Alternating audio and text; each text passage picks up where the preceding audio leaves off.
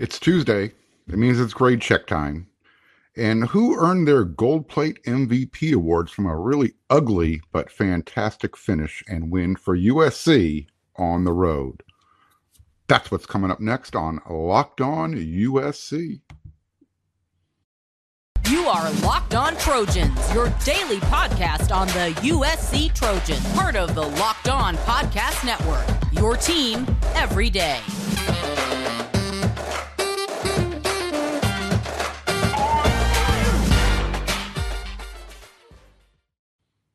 Fight on, everyone. I'm your host, Mark Culkin, and thank you for making Locked On USC your first listen every day. Whether you are watching on YouTube or wherever you download that podcast, we are free, and I thank you for coming along and enjoying the show. I hope you're enjoying the show. Whether you are or not, see that red subscribe button? Hit it, especially if you're watching this on YouTube.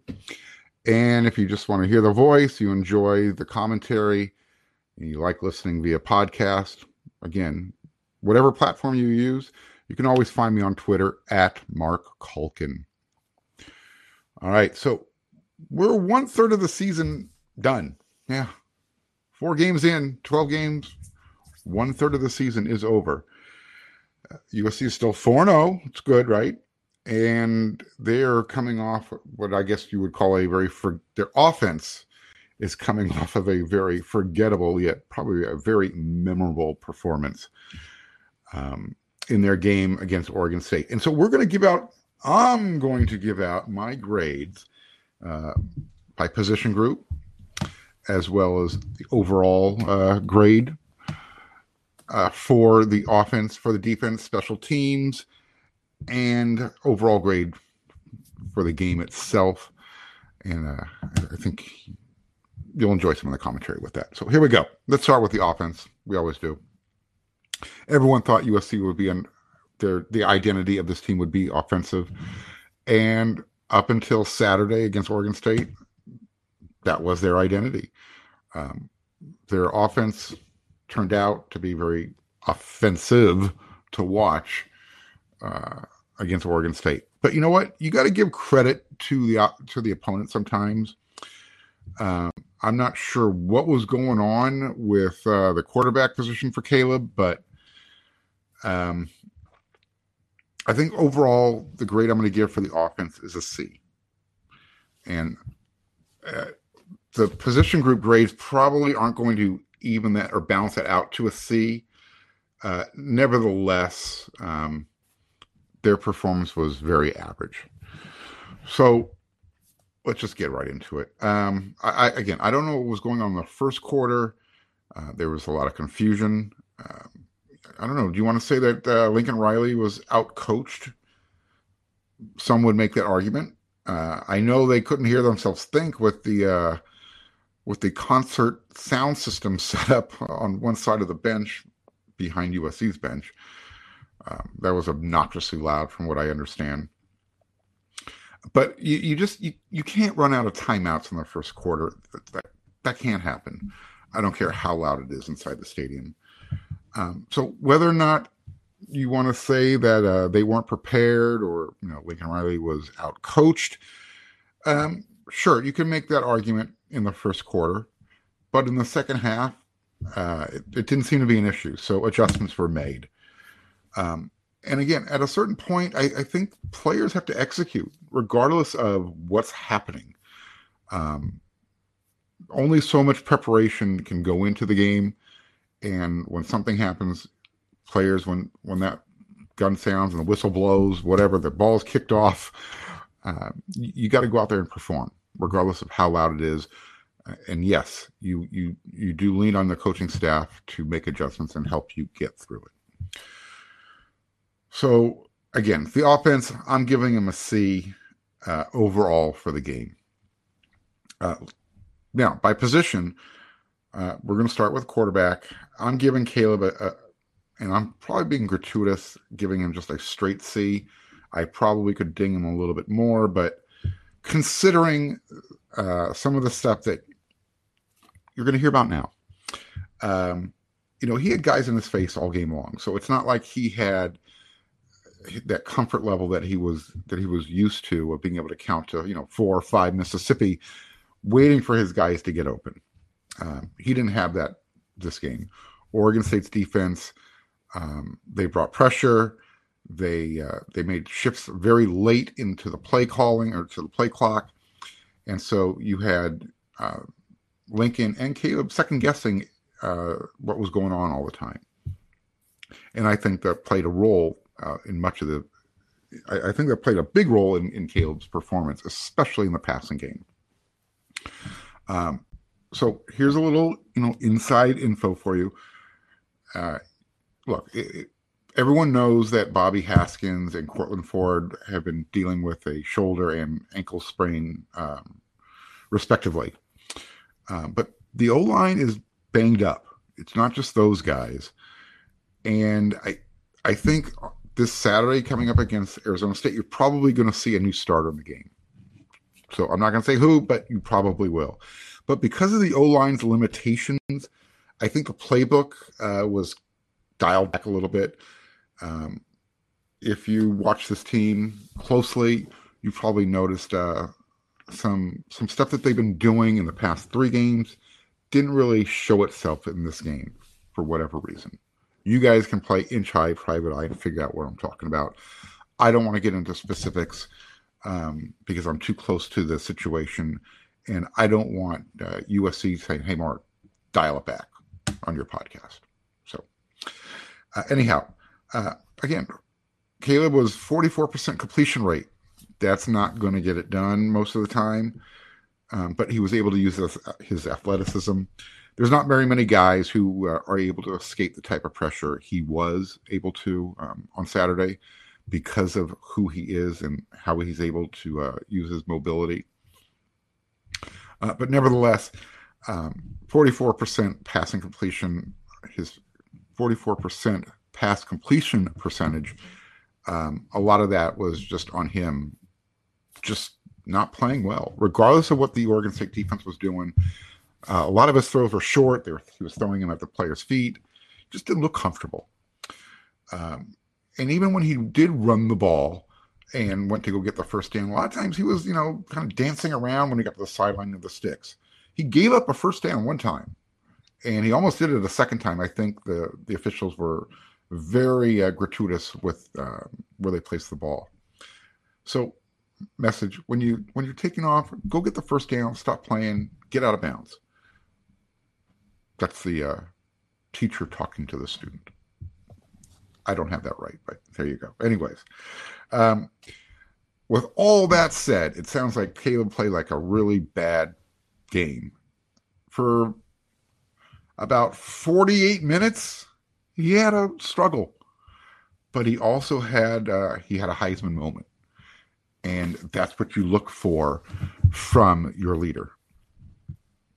Um, and that definitely raised his grade. So, you know, to go in and sacrifice his body the way he did on that fourth down and six, by the way, I'm wearing my fourth down and nine shirt tonight.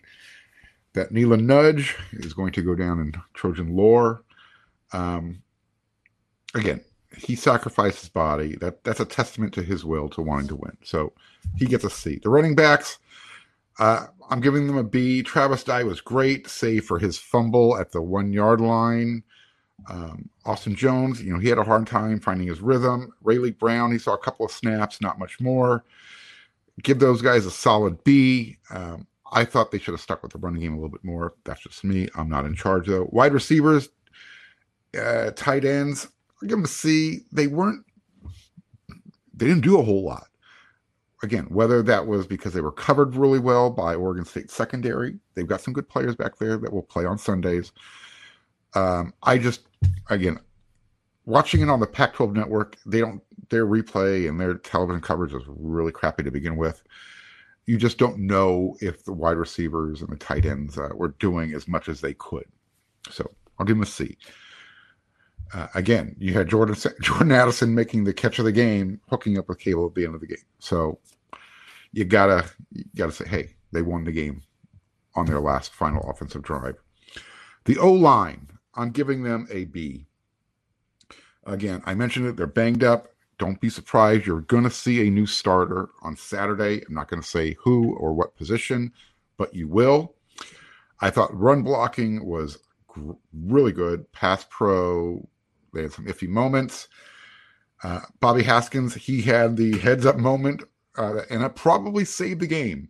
It kept the, uh, gave them the opportunity to pull that win out when he recovered uh, Travis's fumble at that goal line, one yard line, wherever it happened. Uh, heads up play. He threw his body on the grenade and saved the team from disaster. Good job. Um, yeah, you know, I mentioned the the play calling. I'm not going to get back into it. Look, the Neilon the the Brett Neilon nudge. Um, without that fourth and six, uh, you never get the Caleb Williams pass. Caleb Williams pass to Jordan Addison, which was just a thing of beauty. Um, but again, without Brett getting to that next level and put, initiating that push and Jonah Monheim got there and everybody else got there. Imagine if the refs had had called had blown their whistle because it, it seemed like uh, that play was stopped short two yards, and it was, and they were starting to push him backwards. So sometimes things do work out for the best. Um, my MVP on offense, regardless of how poorly Caleb played, he look that Heisman moment. He sacrificed his body. He took the punishment on that hit on the fourth down and six. Um, multiple guys tattooed him on that play, and then to get back up, stay in the moment, keep driving, and to throw from the left hash mark on a rope to the front of that of the end zone, right corner. Uh, not many quarterbacks can make that throw, let alone let alone attempt to make that throw um, again, his first Heisman moment of 2022. What can you say about him other than that is, you know, he still has a lot of upside left to go. That was just his 11th start as a quarterback. Saturday against Arizona State will be start number 12. And again, there's so much upside with Caleb and with this offense um, that Trojan fans should be pretty excited. You know what else has a lot of upside? you need to head on over to um, and, and get the Upside app because if you're cringing at the pump like I am every time you go to get gas, or you're getting that eye popping check at your favorite restaurant, inflation is hitting us all where it hurts, and it really hurts. That's why I started using Upside. Upside is an incredible app for anyone who buys gas, groceries, or dines out. With every purchase, I'm earning cash back thanks to Upside. So I tried this thing out. It's it really is it's good and it's it's almost too good to be true. Uh, if you like, I love Firehouse Firehouse subs. They're one of the vendors on there. Um, use this because once you get started and you download that free Upside app and you use my promo code LOCKED you're going to get $5 or more cash back on your first purchase of $10 or more. So my sandwich cost $10. I got five bucks back. How's that? I spent five bucks for a big old sandwich. Uh, next, claim an offer what, for whatever you're buying on Upside. Check in at the business, pay as usual with a credit or debit card, and then you're going to get paid. In comparison to credit card rewards or loyalty programs, you can earn three times more cash back with Upside. Upside users are are earning more than a million dollars every week. That's probably why they have a 4.8 star rating on the App Store. App Store. All right, so download the free Upside app and use promo code LOCKED to get $5 or more cash back on your first purchase of $10 or more. That's $5 or more cash back on your first purchase of $10 or more using promo code LOCKED. Okay. Defense, it's time to look at your report card from this game. Overall, you guys get an A.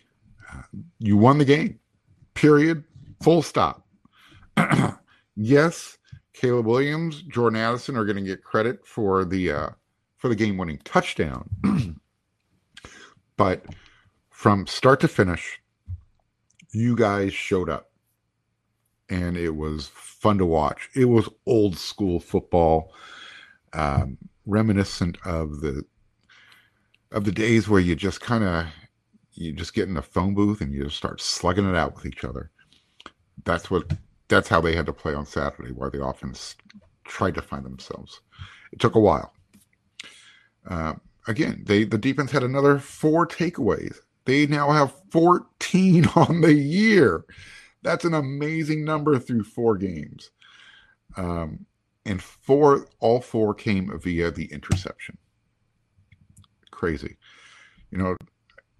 And again, what another moment that stood out for me is when they came out in the third quarter, and they got the stop. USC was still trailing seven to three. That's crazy. At the half, USC had three points, and Oregon State had the ball. They're at home. You think they're going to have the momentum. The crowd's behind them. USC's defense got the stop, and that was huge, massive. Um, and the other thing you can take away from this defense, uh, I, I, know I'm probably a little ahead of myself, but why I'm giving them a grade and why they're getting an A is because they showed improvement from the previous week to this game. And they were able to do that in a very loud, very, excuse me, very hostile environment and they kept their penalties to a minimum. Very, very impressive. So let's start breaking down the defense by position. Um, we're going to start with that Russian defensive line.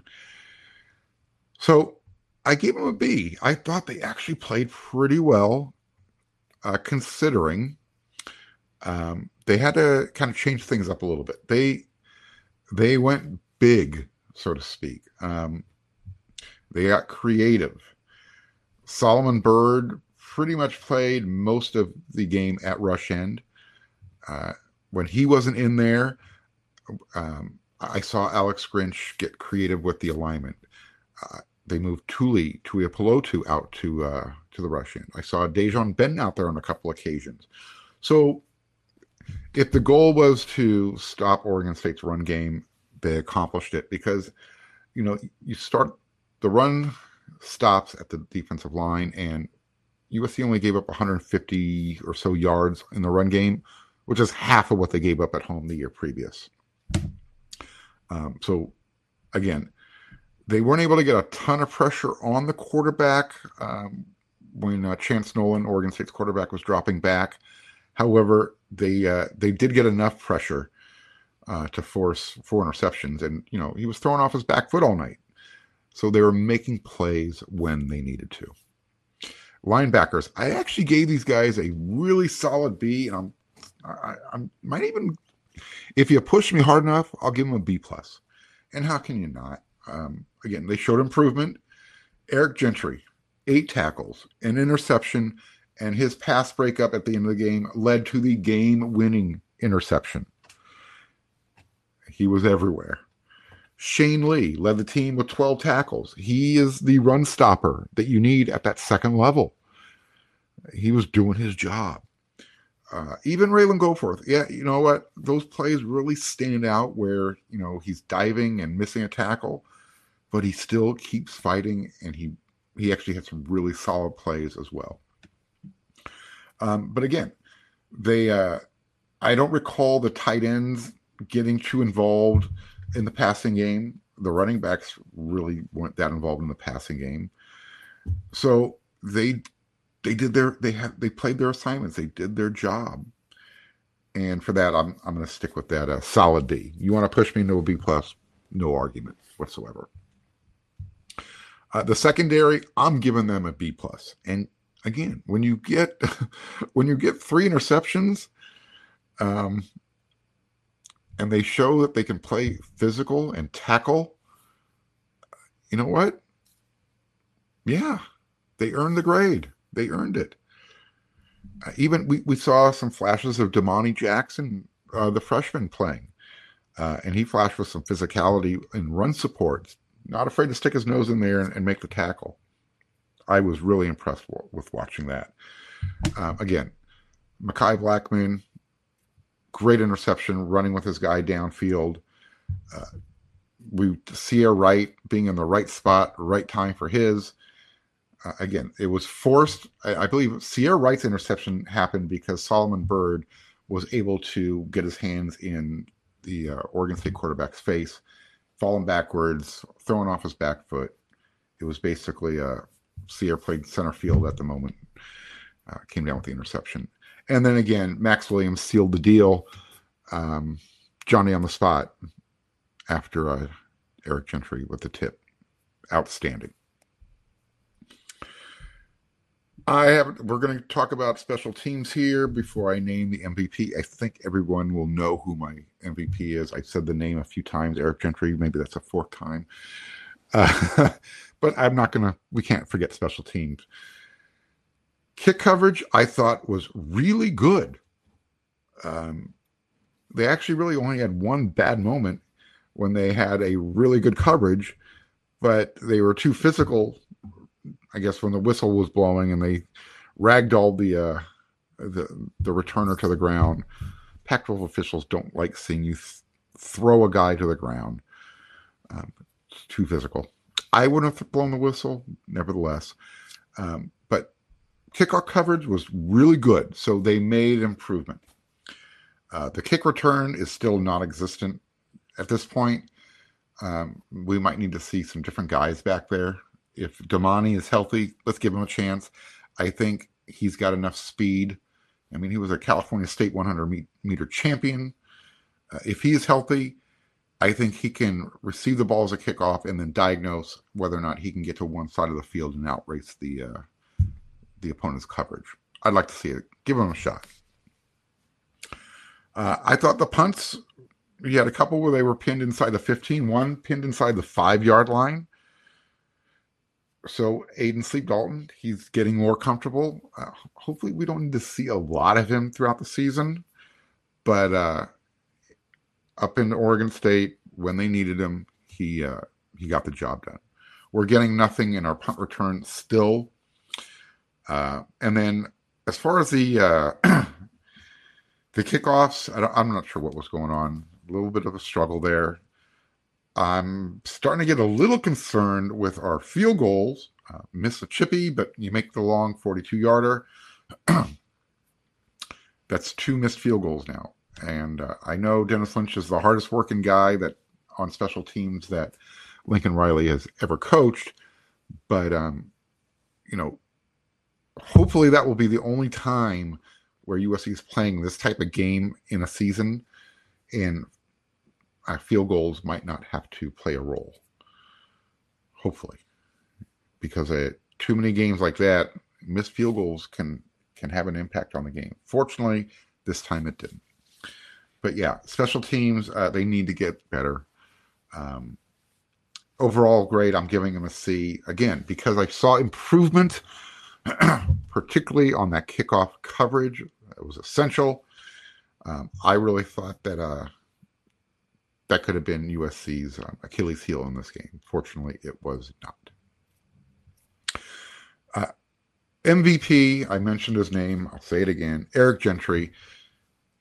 What he what he brings to the table on defense is so unique, and he plays that middle linebacker position. Uh, he uses every inch of his six foot six, and he gets everything out of the. I think they list him at 210 pounds. He's more physical than that. He is not afraid to uh, to show you who the boss is when you come across his part of the field. so, you know, overall, let's uh I'm going to give the team an overall grade of a B plus. Look, you go on the road, you win in a hostile environment. Um, the benefits of from that win, as ugly as it was, are going to pay off tenfold when the, as the season goes on.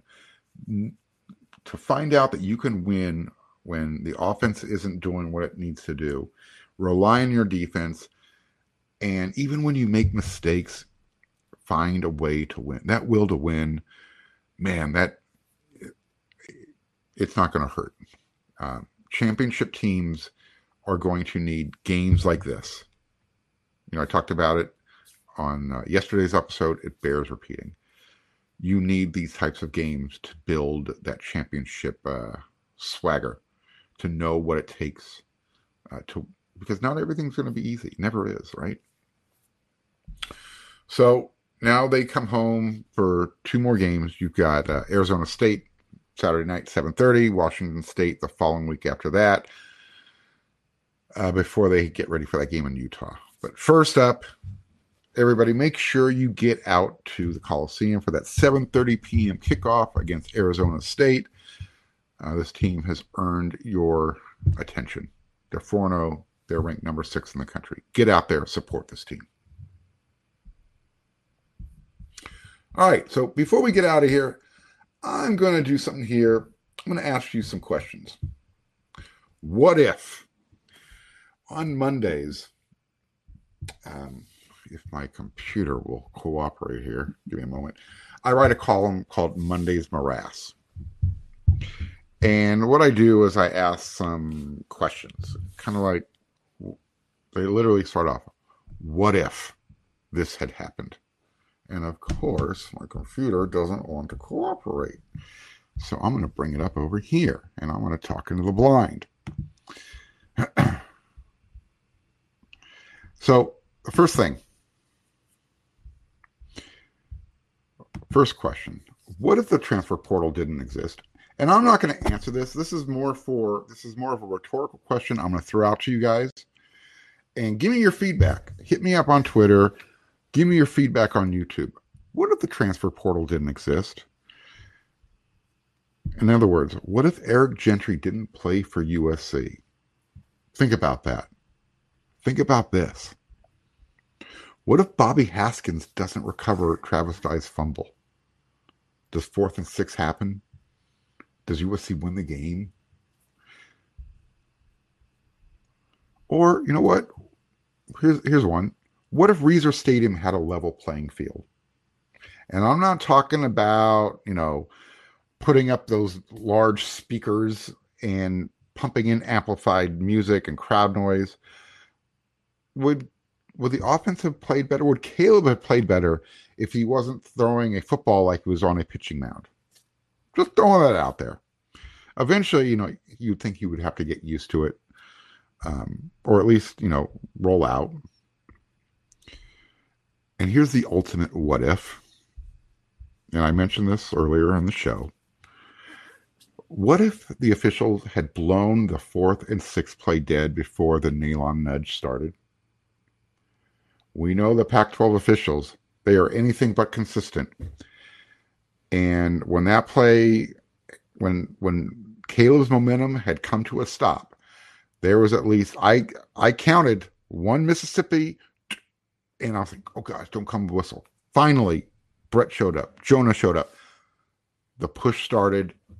They got across for the first down.